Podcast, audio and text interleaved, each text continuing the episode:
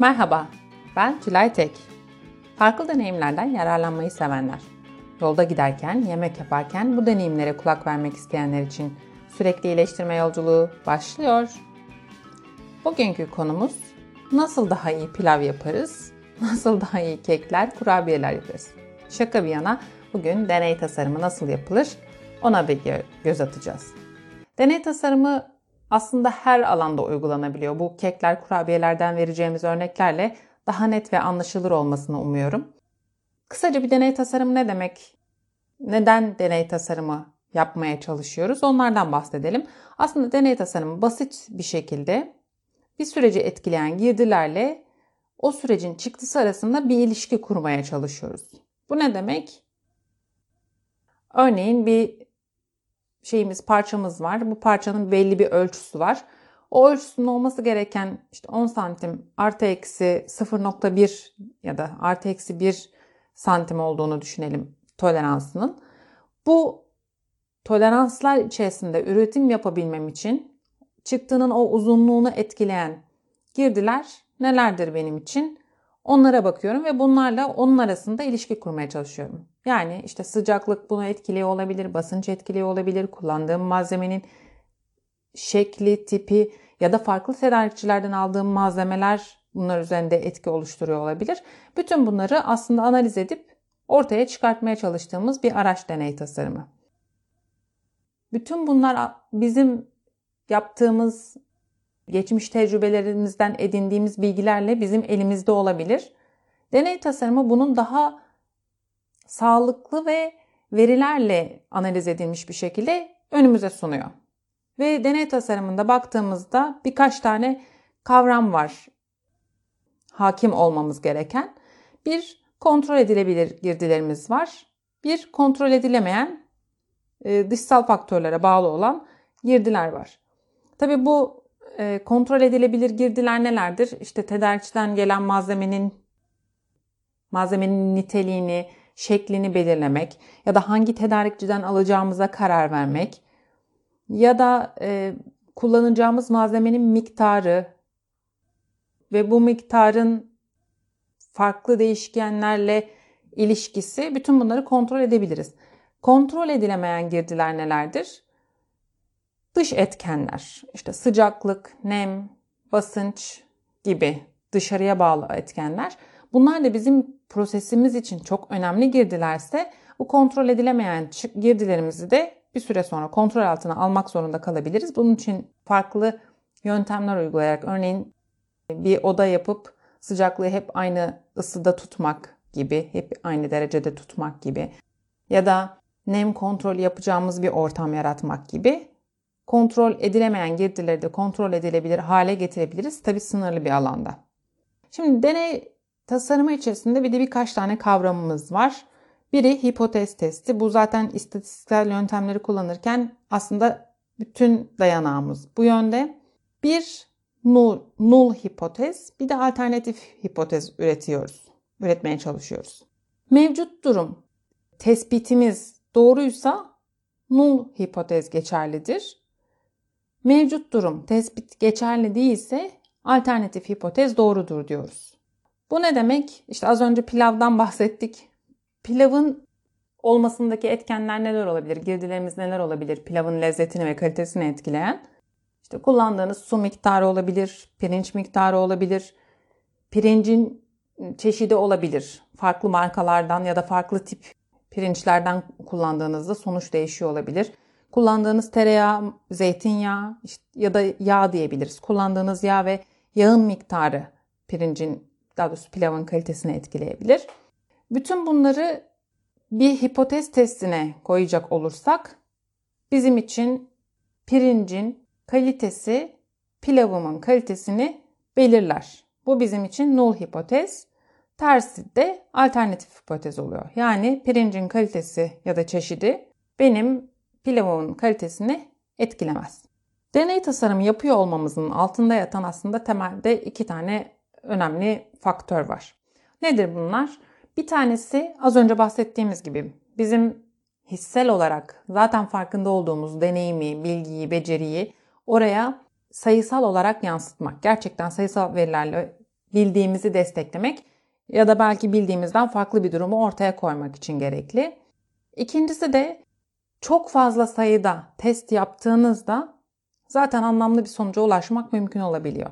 Deney tasarımında amaç az sayıda deney, az sayıda deneme yaparak istediğimiz çıktıları elde edebilmek. Yani çıktımızın belirlediğimiz özelliklerini bu deneyler sonucunda hangi girdilerin etkilediğine karar vermek ve bunları kullanmak. Çoğunlukla iki seviyeli faktör tasarımı kullanmaya çalışıyoruz. Bu ne demektir? Üç tane girdiden bahsedelim. Mesela ne olsun? Kek pişirmek için tadı yerinde, üzeri çok kabuk oluşumu olmayan, kabuklu olmayan bir kek yapacağımızı düşünelim. Bizim için önemli iki çıktı tadın ve kabuk oluşumunun bizim için şeyi. Bunun da bir değerlendirme yaptığımızı düşünelim. 100 puan üzerinden test ediyoruz ve tabii bu öznel bir veri yine de sayısal çok net bir şey oluşturmak mümkün değil. Benim 70 verdiğime siz 80 verebilirsiniz. Bir başkası 60 verebilir. Tatlar birçok kişiye göre değişse de bunu deneme yapmak için amacıyla kullanalım. E, çıktığımız tat ve kabuk oluşumu. Güzel bir kek yapmak istiyoruz ve çıktığımızı 10'dan 100 puana kadar bir değerlendirme yapıyoruz.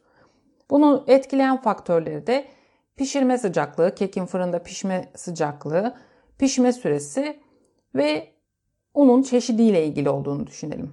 Daha birçok faktör olabilir. Biz bu üç tanesi üzerinden devam edersek iki seviyeli faktör tasarımı için 2 üzeri 3, 8 tane deneme yapmamız gerekiyor.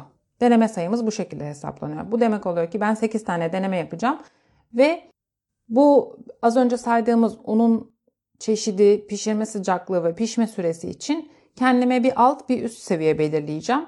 Ve bunlarla beraber olma olasılığına göre ben bana Minitab'in ya da işte kullandığımız istatistiksel e, yazılım hangisi ise bana bir deneyler sıralaması vermesini isteyeceğim. 8 tane deney yapabileceğiz.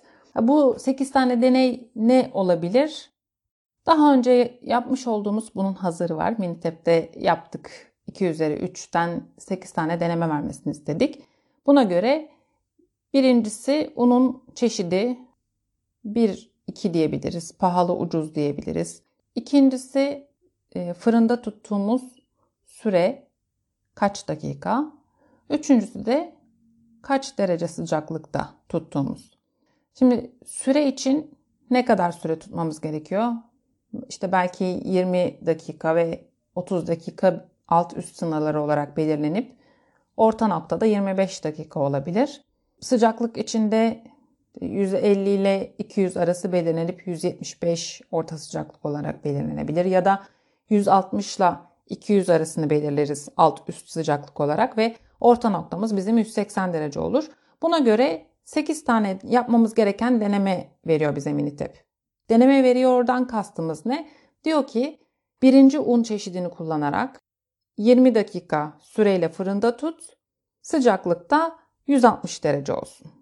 İkinci denemende ikinci tip unu kullan. Tutman gereken süre 25 dakika olsun. Süresi de 190 200 derece olsun. Gibi yapmamız gereken deneme sıralamalarını veriyor. Burada dikkat edilmesi gereken noktalardan bir tanesi bu. Şu. Birincisinde e, verdiği sırayla denemeleri yapmak gerekiyor. Birincisinde mesela birinci çeşit unu kullan, ikincisinde ikinci çeşit unu kullan, üçüncüsünde tekrar birinci çeşit unu kullan, dördüncüsünde yine birinci çeşit unu kullan. Bu sekiz tanenin yarısı birinci çeşit un, yarısı ikinci çeşit un olacak. Ha bunu hepsini toplayalım, birinci çeşitleri bir seferde yapalım, ikinci çeşitleri bir seferde yapalım demek evet kolay ama yapmamız gereken bu değil. E, çevresel koşulları da aynı şekilde tutmak ve rastsallığı bozmamak için verildiği sırayla denemeleri yapmamız gerekiyor. Bu denemeleri yaptıktan sonra bize bir ANOVA tablosu F değeri çıkıyor ve bu değerler sonrasında değerlendirmemizi yapıyoruz. Bu değerleri nasıl yorumluyoruz? Çok fazla sayısal veriye girmeden açıklamaya çalışacağım. Amacımız burada deney tasarımı mantığını kurmak, kurgulamak bu F değerlerini değerlendirerek hangi girdilerin bizim kekimizin tadını etkilediğini bulmaya çalışıyoruz. Zaman ve sıcaklık bu e, kekin tadını etkiliyor. ikisi birlikte ikisinin birlikte etkileşimi de etkiliyor. Bu ne demek oluyor? Zaman 20 dakikayken 180 derecede yapmak kekin tadını etkiliyor. 25 dakika 180 derece yapmak kekin tadını etkiliyor. Birbirleriyle etkileşimleri de önemli. Ya da 160 derecede fırın çalışırken 20 dakika süreyle pişirmek kekin tadını etkiliyor. Ve işte unun tipi, çeşidi bizim kullandığımız unlar açısından bir farklılık göstermemiş gibi gözüküyor.